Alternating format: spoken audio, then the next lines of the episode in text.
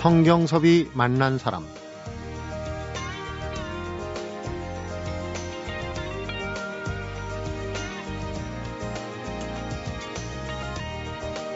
예전에 남산에서 돌을 던지면 김서방이 맞는다. 이런 우스갯소리가 있었는데요. 김씨 성 가진 사람들이 그만큼 많았다는 얘기죠. 성씨와 족보는 전통사회에서는 자긍심이었지만 가족법이 바뀌고 다인종 다문화 시대로 접어들면서 의미가 조금씩은 쇠퇴해가는 게 현실입니다. 하지만 뿌리 찾기는 시대가 바뀌어도 없어지지 않을 인간의 본연의 문제가 아닌가 싶은데 오늘 만나볼 분은 너무 익숙해서 잊고 지내기 쉬운 이야기들 한국의 성씨의 뿌리와 역사를 연구하시는 김성회 다문화센터 사무총장입니다.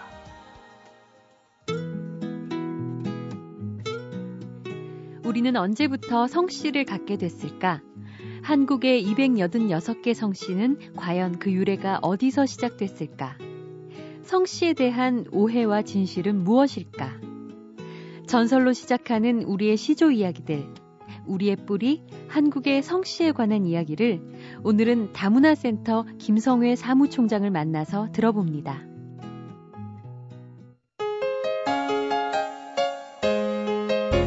김성회 사무총장님 어서 오십시오. 예, 안녕하세요. 반갑습니다. 예.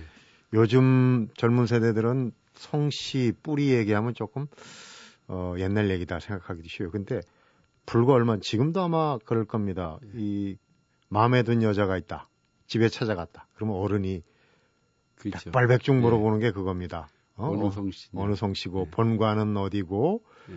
파는 어떻게 되고 학렬은 뭐고 그렇습니다. 제대로 대답 못하면 난 퇴짜 맞았거든요. 그렇죠. 지금은 뭐 그 복잡 한 물음은 좀 줄이면서도 네. 일정하게 어느 본관에 음. 어느 성씨 또는 어떤 분의 자제냐 이런 부분 반드시 물어보게 되죠. 지금 그 정도는 아무래도 시대가 바뀌었어도 예. 반드시 알아둬야 될 그렇습니다. 그것 때문에 좋아하는 여자를 놓칠 수도 있거든요. 예. 시작이 좀 여담이 됐는데 예. 어, 성씨 이야기 뿌리찾기를 계속 해 오셨는데 다문화센터가 하시는 일하고 연관이 됩니까? 예, 애초에 제가 성씨 이야기를 좀 쓰려고 하니까 다문화센터에서 성씨 이야기 맞지 않지 않느냐 이렇게 물어보는 사람들이 많았었습니다. 그럴 수 있겠어요. 예. 그런데 의외로 우리 다문화 시민운동을 하다가 우리 민족의 형성 과정 또는 우리 우리라고 하는 테두리의 형성 과정을 좀 추적을 하게 됐습니다. 왜 그러냐면 다문화의 포용성 문제나 폐쇄성 문제가 상당히 배타성 뭐 이런 것들이 상당히 문제가 되거든요. 그래서 네. 과연 그럼 우리 민족이 대, 단히 배타적이라고 하는데 그럼 우리 민족의 형성은 어떠, 어떻게 돼 있는가? 음. 이걸 뿌리를 한번 찾아가 보면 뭐 다문화 문제랑 이렇게 연관될 수 있지 않을까 그렇게 해서 연구를 하게 되었습니다. 그렇군요. 성씨 얘기 시작하면은 우선 바로 얼마 전에 이제 성씨 조사를 한 거 보니까 그 순위는 상위 그룹은 잘 안 바뀌는 것 같아요. 그렇죠. 지금 최 씨와 정 씨가 약간 바뀌었습니다. 최 씨가 그 전에는 5위였는데 네. 정 씨가 다시 5위로 다 밀리고 최 씨가 4위로 다 올라갔습니다. 아, 4위, 5위. 예. 제가 숫자를 보니까 한 4, 5만 명 정도가 예, 그렇죠. 차이. 그러니까 이제 그 뒤에 쭉 나오는 그 성의 순위는 어, 한두 단계씩 바뀌긴 해도 예. 쭉 이어지는 통계로 잡힌 거는 우리 성씨하고 본관은 어느 정도 되, 됩니까? 그러니까 전체적으로는 약 요즘 특히 다문화 사회가 돼갖고 많이 늘어나고는 있는데요. 네. 2000년 통계를 기본으로 한다면 286개 성씨가 있고요. 그 다음에 본관은 한 4,100여 개 정도가 음. 있습니다. 그런데 지금은 뭐 한 사람이 그냥 어 어머니를 어머니 아버지를 잘 모르는 분들이라든지 아니면 결혼 이주 여성이라든지 이렇게 이주민들 사이에서 한 사람이 그냥 자기 본관을 지니면서 성씨를 짓는 경우가 상당히 많아 갖고요. 음. 해마다 한 일곱 여덟 개씩 늘어나는 걸로 알고 있습니다. 늘어나고 있군요. 통계 보니까 우리나라에서 가장 많은 이름이 김영숙이라고 그래요. 예, 천명 중에 한 명이 예. 김영숙. 그러니까 김씨 성이 많은 데다가 예. 영숙이라는 이름이 이제 사람들이 많이 선호하는 예. 그런 이름인 것 같아요. 이제 그런 통계들을 보면 참, 어, 나는 어느 위치에 있을까 이런 게 궁금해요. 예, 예. 어, 우리 성 씨가 대체로 순위로 볼 때 한 22 정도까지를 이제 그 인구가 많은 층으로 하고 예. 희성이라 그러면 어느 정도 희성 대체적으로 희성이라고 하면 이제 만 명 이하 또는 천 명 이하짜리 이 본관들이 있습니다. 네. 그러니까 성씨로다 보면 만 명 이하 정도를 희성이라고 할 수가 있고요. 음. 그다음에 본관별로 보면 이제 천 명 이하 그러니까 가구 수로 보면은 대체로 한 500가구 이하들 네. 이런 경우를 이제 희성이라고 음, 할 수가 음, 있습니다. 그런 기준이 저도 사실은 창녕성가도 예.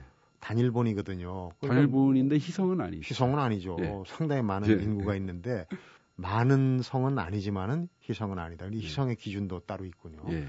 22권에 들어가는 성들은 대체로 어떤 성들입니까? 대체로 뭐 흔히 사람들이 얘기하는 김희 박 아까 이제 예, 최정 예, 했고 예, 최정 뭐 강씨 그다음에 조씨 예, 그리고 뭐 예, 강씨 조씨라든지 아니면 어, 그 흔히 사람들 사이에서 많이 얘기되는 성씨들 네. 윤 씨라든지 네. 뭐 이런 성씨들 라서 어, 우리 사이에 입에서 가장 많이 눈에 띈다는 사람들이 음. 대체로 10개, 20개 안쪽에 성씨입니다. 그렇게 예. 나타나는군요. 예. 성씨의 유래 예. 어디서부터 시작이 됐나요? 삼국시대 그 이전 뭐 고조선 이렇게 그러니까 겁니까? 성씨의 유래는 중국하고 우리나라는 좀 다른 것 같습니다. 네. 중국 같은 경우에 아예 저 사망오제 시대, 음. 그러니까 5천 년 정도의 기바 예, 기간이 있고요. 우리나라 성씨 같은 경우에 약간 설이 예, 세 가지 정도가 나오고 있습니다. 네. 하나는 첫 번째 성, 어, 설은 예, 흔히 신라 시대 때도 마찬가지고 고려 어, 고구려 시대 때도 마찬가지 자기 고씨 또는 김씨의 조상은 소금천 씨 그러니까 사망 오제 중국성에다 갖다 붙였습니다. 네. 그래서 김유신 장군의 묘를 보면 거기 소금천 씨의 자손이라고 나옵니다. 음. 그렇게 이제 사망 오제 시대에 가탁 어, 가탁해서 갖다 붙이는 경우가 있는데 중국에 예. 네. 에, 그렇지 않고 삼국 유사에 보면은 주로 이제 김이박 성 씨가 나오게 된 그 시조 설화 있지 않습니까? 설화들이 있죠. 예. 네. 설화에서 시작되는 경우 음. 그런 경우가 있고 박혁거세 같은 건 뭐 아래서 태어났다. 그렇죠. 예. 그래서 뭐김 김 씨도 역시 김수로가 음. 뭐금 금박 금함에서 태어났다 이렇게 네. 김할치가 음. 그렇게 돼 있는 거기 때문에 그런데 실제적으로 또 법률적으로 쭉 따져 보면 역사적 고증을 해서 따져 보면 장수왕 고구려에서는 네. 그다음에 에, 백제에선 근초고왕 그리고 신라에선 진흥왕 때 정식 성씨가 만들어진 걸로 음, 파악되고 있습니다. 네. 설화에 의거했거나 또 중국의 사망오제 네. 시대 그러니까 그것도 이제 일종의 모화 사상입니다. 큰 그렇죠. 나라에 네. 그 성씨를 따다가 하는 그런 부분인데 일본 경우는 좀 또 우리랑 달라요. 예, 일본 같은 경우엔 원래 성씨가 없었는데요. 메이지 유신 이후로 성씨가 생겼습니다. 네. 사실은 에, 중국하고 우리나라 쪽에는 일찌감치 근대화 이기, 되기 이전서부터 성씨가 있었는데 서양은 근대화되고 나폴레옹이 성씨를 만들었거든요. 네. 그때서부터 서, 양의 성씨가 생겼는데 그것을 일본에서는 그걸 어, 받아들여서 그러니까 음. 중국과 한국으로부터 받아들인 게 아니라 서양으로부터 받아들였습니다. 아, 유입 경로가 예. 다르군요. 그래서 메이지 유신 이후에 성씨를 만들었는데 원래 성씨 할 적에 성을 황제가 내주는 건데 황제가 그 많은 국민들 다 내줄 수가 없으니까 알아서 지어 갖고 와라 음. 했더니 이제 자기가 사는 지 음, 알아서 짓는데 잘 못 지으니까 그냥 거기에 예, 사무원들이 음. 그럼 당신 어디서 사느냐? 산 밑에서 삽니다. 그러면 산 하루다 적고 음. 그다음에 밭 가운데 삽니다. 전중, 밭 가운데 전중으로 이렇게 된 겁니다. 어. 그렇게 해서 한 13만여 예, 개의 성씨가 있습니다. 네. 그러니까요. 밭 가운데 뭐 다나카 또산 입구에 뭐 예. 야마구치 예. 예? 뭐 그런 게 이제 그렇게 해서 나온 거군요. 그렇죠. 예. 그 일본의 그 성씨 중에 이제 성보다는 시그 예. 뭐랄까 가부장의 성씨를 그대로 다 따르지 않습니까? 예, 예. 그것도 역시 서양의 전통 때문에 음. 그렇습니다. 여성들도 결혼하면 이제 예. 성씨를 예. 그렇게 따라가고. 그러니까 서양에서도 여성들이 결혼을 하면 남편의 성을 따르지 않습니까? 그렇듯이 일본도 서양 거를 그대로 서양 문물을 받아들이다 보니까 여성이 남자랑 결혼했을 적에 음. 그 성을 따르게 되는 겁니다. 우리가 이제 궁금한 게 우리가 얘기하는 본관은 어떻게 정해집니까? 본관. 본관은 대체적으로 옛날에 중국에서 성씨가 만들어질 적에 성은 엄마를 따랐습니다. 네. 예, 원래 성할 적엔 계집여변의 날생자이지 그렇죠. 않습니까? 그러니까 엄마 성이라는 겁니다. 모계사의 전통이 있어갖고 음. 그리고 씨는 아버지 쪽을 따랐습니다. 그런데 그것이 어느 어, 내려오다 보면은 성은 원래 그 혈통을 나타내고 씨는 이제 그 지역을 나타냈습니다. 네. 그러니까 성씨 하면 성과 그 혈통과 지역 사- 출신 지역을 의미하는 것이죠. 혈연과 지연을 얘기하는 거군요. 그렇죠. 네. 예. 그것이 우리나라에 들어와서는 이 성은 혈, 혈연을 얘기하고 본과는 지역을 주- 어, 의미하는 거였습니다. 네. 그것이 서서히 굳어져서 오히려 본관이 혈족을 의미하는 것으로 굳어지게 된 겁니다. 음. 점점 더 왜 그렇게 되느냐면 김씨가 워낙 많아버리니까 다, 다른 김씨랑 구분을 해야 되는데 구분이 잘 안 되거든요. 그러다 보니까 이제 지역 본관이 사실상 혈족 구실을 하게 된 겁니다. 네. 그래서 본관을 더 예. 중요하게 생각하는. 그러니까 조금 역사적인 시대적인 고찰을 해보면은 성씨에 대한 이해가 좀 더 깊어질 수 있다는 예, 생각. 그렇죠. 예. 그 얘기를 잠시 후에 한번 예. 나눠보도록 하겠습니다. 성경섭이 만난 사람 오늘은 한국의 성씨 이야기 칼럼을 쓰고 계시는 김성회 다문화센터 사무총장을 만나보고 있습니다. 아, 성 박이요. 이요. 김이요. 저 김의 김이요. 네, 저는 문이요. 홍. 보성호 씨요. 한림공파라고 해요. 그냥 어렸을 때부터 아버지가 가르쳐줘서 알게 된 거죠. 중국에서 넘어온 성씨라서 유래는 정확히 모르겠어요. 안동군 건실 하나밖에 없어요. 팔죠. 부정공파. 엄청 많을 것 같은데? 한 몇백 개? 근데 많다는 거는 그냥 생각은 하는데 예, 몇 개가 되는지는 몰라요. 100개요. 우리나라에는 286개의 성씨가 있습니다. 늘 쓰고 있지만 잘 모르고 있는 한국인의 성씨 이야기. 성경섭이 만난 사람에서 알아보고 있습니다.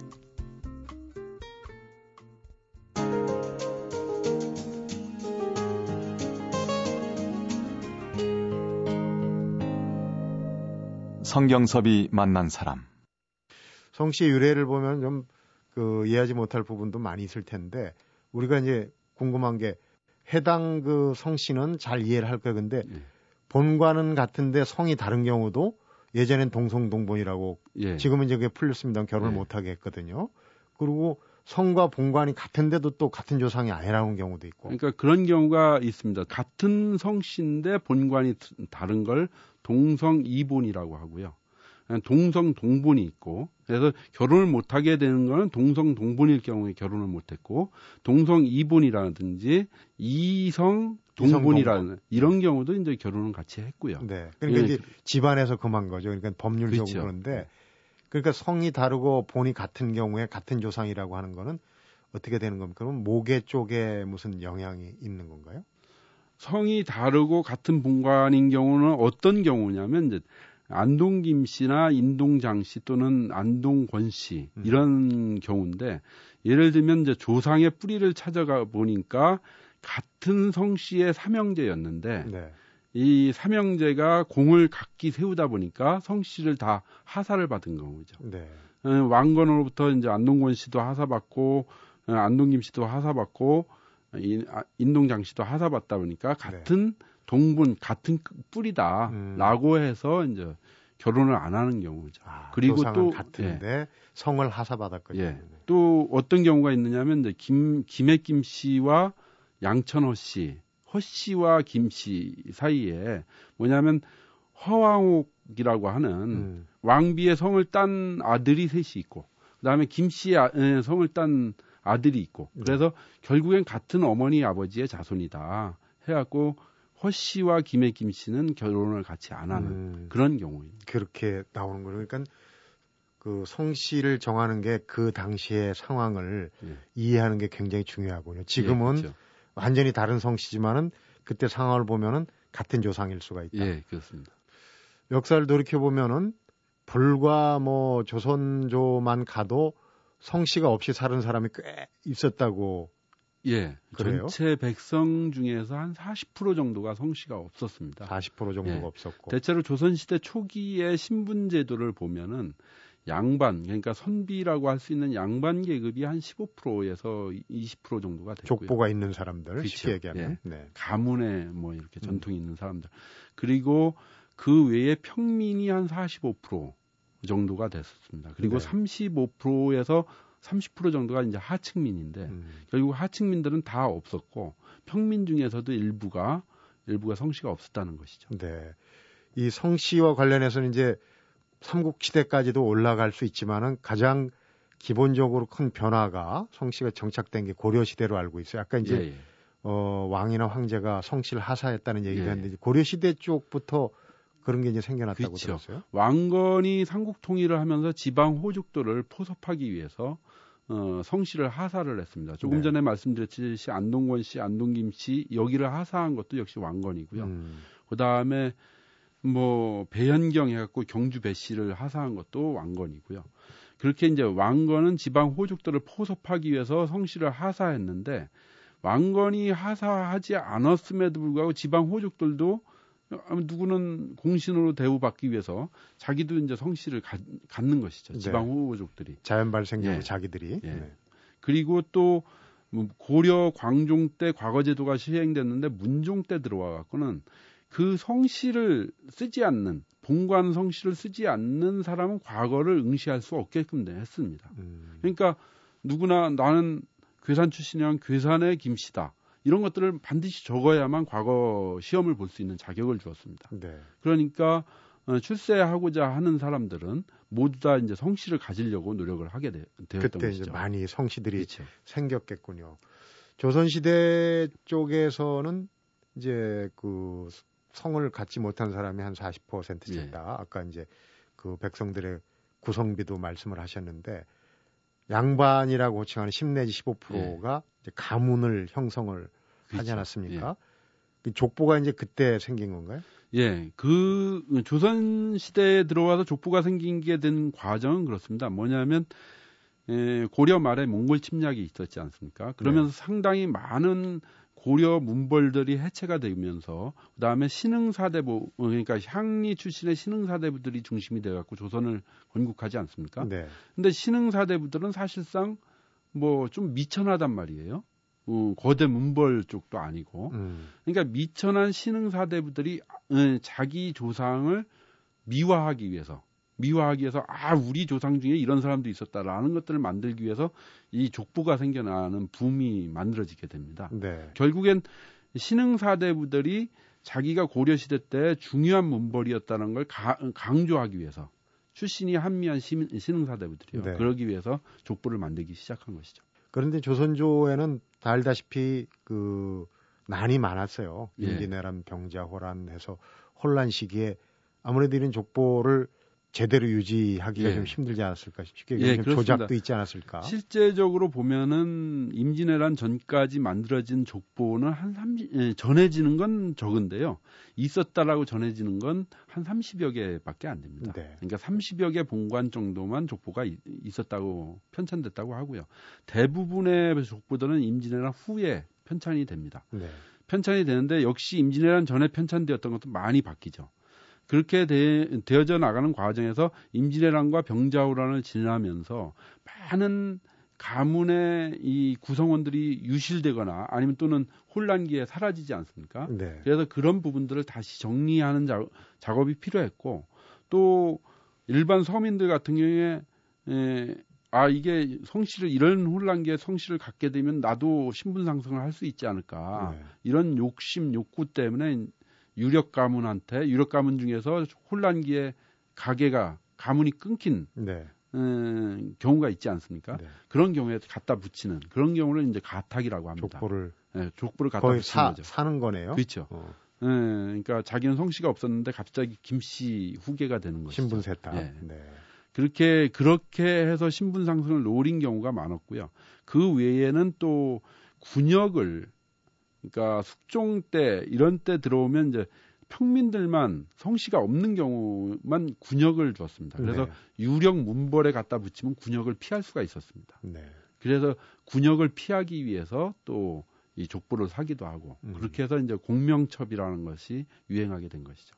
그러니까 조선조 말로 오면은 이 신분 족보 와 관련해 가지고 참 혼란상이 예, 엄청난 혼란상이 예, 그게 예. 달했을 것 같아요. 예. 그런데 이 족보라는 게 이제 그 가문 또 뭐 자진 자존심, 자긍심의 상징이기도 하지만 어떻게 보면 좀 그 신분제 의식 남보다 좀 우월 의식 그렇죠. 이런 예. 거에 하나의 방편이 되지 않았겠습니까? 예. 그렇게 많은 사람들이 이제 공명첩 또는 뭐 가탁 하면서 자기 신분을 족보를 사다 보니까 그걸 더욱더 자기 후손들한테는 확인시켜주고 강화시켜줘야 되지 않습니까? 네. 그러니까 뭐냐면 너 당 너는 어느 집 돌쇠의 자식이다 이렇게 얘기하면 자존심이 없지 않습니까? 네. 근데 갖다 김 씨한테 갖다 붙이고서는 아, 김 씨를 계속 뭐 제사 때마다 세뇌를 한다든지 음. 뭐 이렇게 해서 얘기를 해줘야 이 후손들이 명예를 갖게 되지 않습니까? 네. 그러면서 또 한편으로 이, 이 가문을 중시 여기고 그런 것들이 어, 또 증폭이 되어져 갔었던 것 네. 같습니다. 조선 시대까지의 우리 성씨와 족보 얘기를 해왔는데 참 그런 부분이 있었구나 하는 게 어, 새삼스럽게 느껴집니다. 성경섭이 만난 사람 오늘은 한국의 성씨 이야기를 정리해낸 김성회 다문화센터 사무총장을 만나보고 있습니다.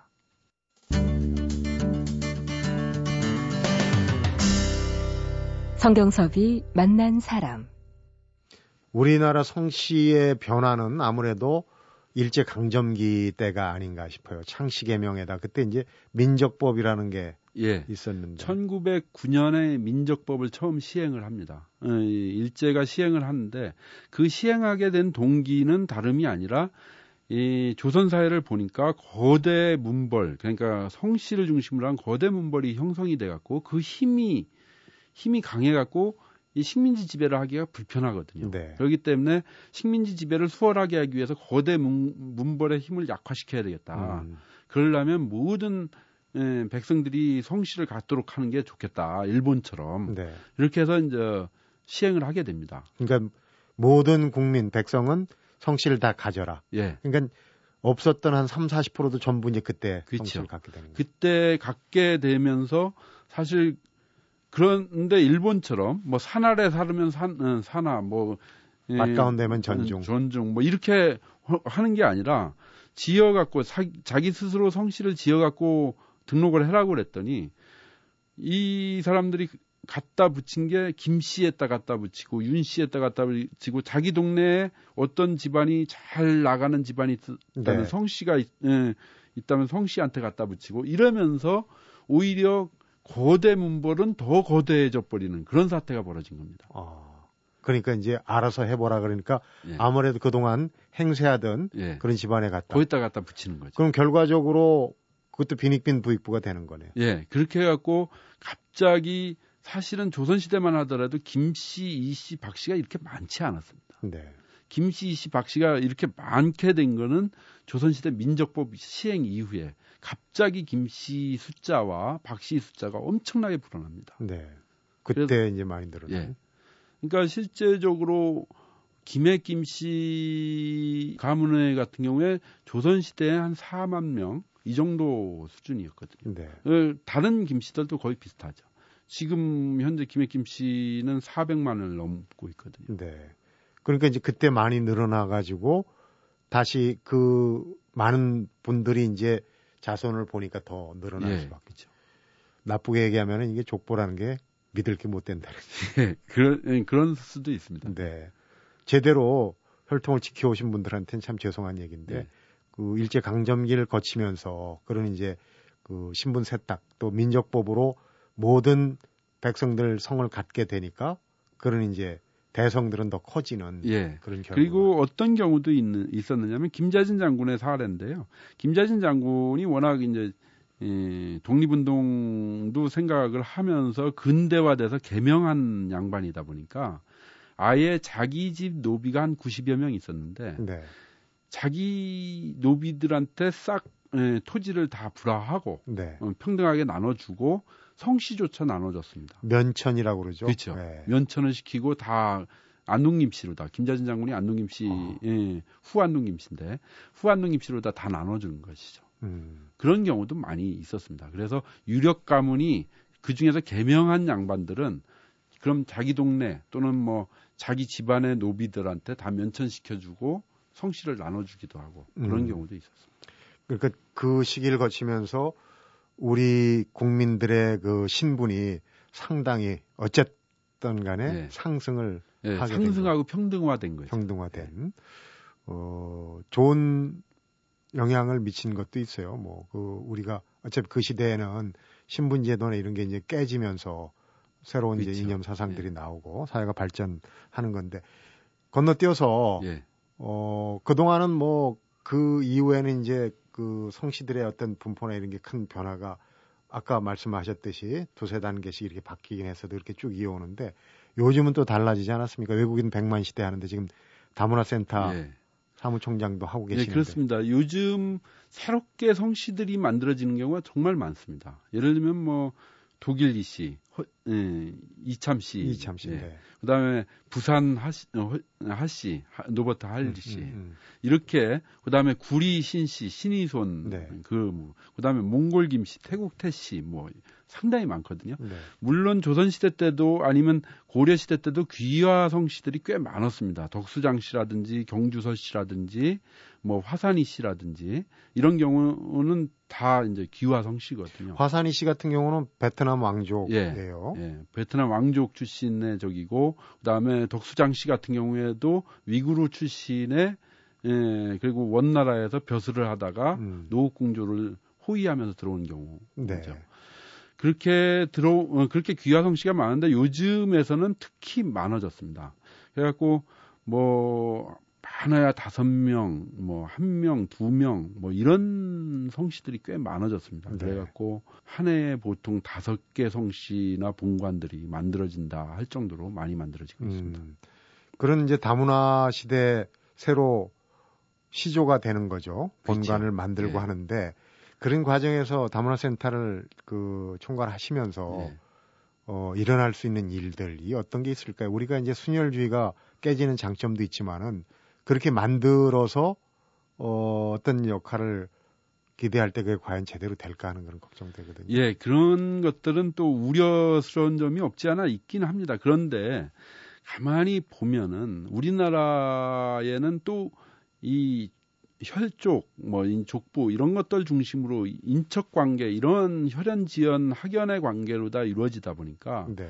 법 집행 같은 것도 법치주의가 잘 구현이 되지 않는다라는 또 단점도 있습니다. 네. 왜 그러냐면 서로 인정으로 아, 그뭐 법으로 해결해 그냥 음. 아는, 아는 사람끼리 잘 좀 해결하지 이렇게 하는 경우가 되게 많거든요. 이렇게 결국 이제 다인종 사회로 다인종 또 다문화 사회로 가면 철저한 법치주의와 계약 관계에 의해서 사람 관계가 형성이 되는데 네. 혈족 관계 또는 전통적인 민족 관계에서는 주로 인정에 의해서 운영 사회가 운영이 되는 거거든요. 네. 그래서 인정에 의해서 사회가 운영되는 그런 사회의 장점도 있지만 단점도 크게 많고 그다음에 다인종 이 법치주의에서 계약에 의해서 이루어지는 이 사회가 이제 단점도 있고 장점도 있는데 실제적으로 보면은 결국 근대화된 국가에서는 법치주의 즉 사람의 계약 관계에 의해서 사회가 형성이 돼야 되는 것들이 올바른 방식이 아니겠는가 음. 이런 생각이 좀 듭니다. 다문화 다인종 사회로 인해서 이제 성씨 제도가 바뀌는 것도 있지만은 네. 사실은 제가 맨 앞에 얘기를 했습니다. 가족법 바뀌면서 호주제가 폐지되고 예. 부모 성 같이 쓰기도 하고 예. 그러면서 이제 우리 전통적인 성씨 제도가 변화에 예. 단계 들어선 지 이미 오래됐어요. 근데 예. 이 성씨를 연구하시는 입장에서는 예. 어떻게 보십니까? 예, 그 지금 성씨가 다양화되고 또 변화되고 있는 것은 뭐 어쩔 수 없는 시대적 상황이라고 봅니다. 네. 그리고 앞으로 더 그 추세는 더 강화될 것이라고 보고요. 뭐 흔히 얘기해서 요즘 아이돌 스타는 성씨 쓰는 아이돌 스타 거의 없지 않습니까? 그냥 네. 외국 이름 하나 적어놓고 그러고 그러고 있는데. 네, 나쁘게 네, 하면 저- 이제 뭐 국적 불명이다라고 네. 얘기를 하는데 근데 그런 이름들이 점점 더 많아질 거라는 생각이 듭니다. 그리고 그거는 뭐 어쩔 수 없는 추세고요. 다만 그 사회에서 그렇게 나갈 적에 그럼 어떻게 그 사회의 운영 원리를 어떻게 잡을 것인가 네. 그것이 중요하다고 판단이 듭니다. 음. 그래서 지금과 같이 저, 어, 혈연, 지연, 학연이라고 하는 혈족 개념과 이- 인연 관계 이런 문제에서 좀 더 계약 관계나 근대화된 이 법치의 관계 이런 걸로 전환이 된다고 봅니다. 그리고 그런 것들이 결국 전 세계 어느 나라 세계 역사를 보더라도 다인종 다문화 또는 다문화적 포용성을 갖고 있지 않은 나라들은 에, 별로 발전을 하지 못했습니다. 그래서 네. 사회를 보면은 다인종 다문화를 포용하는 사회는 포용력이 높아지는 사회는 발전하는 사회고 네. 그걸 배타적으로 거부하는 사회는 폐, 퇴보하는 사회로 나타나 있습니다. 네. 그리고 대표적으로 보면 로마의 황제 같은 경우에 식민지 출신 또는 흑인 출신 황제들도 있거든요. 네. 그러니까 로마인 로마에 살던 사람들만 황제가 된 건 아니라는 거죠. 그리고 예, 당나라 같은 경우엔 과거 제도에서 우리나라 최치원도 과거 시험에 됐듯이 네. 항상 외국인을 과거 시험에 일정 비율을 뽑았습니다. 음. 그렇게 당나라 종교도 그렇고요. 그리고 지금 미국도 그렇고 언제나 이렇게 열린 다문화 국가 포용력 있는 사회가 되어야만 예, 그 사회는 발전하는 것 같습니다. 네. 지금 하신 말씀이 오늘 한국의 성시제도 뿌리 이야기에 네. 모든 것을 다 가름하는 얘기가 될것 네. 같습니다. 한 가지 뭐 그 프랑스의 관용이란 똘레랑스가 하나의 그 큰그 그 화두 아닙니까? 그런데 네. 거기도 그 이민족 배척 분위기가 생기고 하면서 이제 사회가 혼란하기 때문에 네. 또 그런 현상도 나타나지만은 그런 현상은 결국은 그 사회 발전하는데 큰 걸림돌이 된다는 거 아니겠습니까? 예, 그래서 지금 어, 사무총장 얘기가 예. 오늘 얘기에 어, 대전제를 그대로 어, 결론을 맺는 얘기가 되지 않나 하는 생각이 듭니다. 오늘 한국의 성씨 이야기 우리가 어떻게 성씨가 형성되고 발전돼서 오늘에 이르렀니, 이르렀는지 이 얘기 재밌게 유익하게 잘 들었습니다. 고맙습니다. 예, 감사합니다. 성경섭이 만난 사람 오늘은 한국인의 뿌리를 찾아서 한국의 성씨 이야기를 정리하는 다문화센터 김성회 사무총장을 만나봤습니다. 우리나라는 세계에서 유일하게 여자가 결혼을 한 뒤에도 여성 자신들의 성씨를 그대로 사용하는 나라라고 합니다. 여성 존중과 조상 존중 사상이 지금 우리가 사용하는 이름 석자에 담겨 있다는 거죠. 그리고 주로 두 글자 이름을 쓰는 중국과 네 글자 이름을 쓰는 일본에 비해서 우리나라의 세 글자의 이름에는 천지인이라는 보다 크고 깊은 뜻이 담겨 있다는 말씀을 전합니다. 성경섭이 만난 사람 오늘은 여기서 인사드리겠습니다.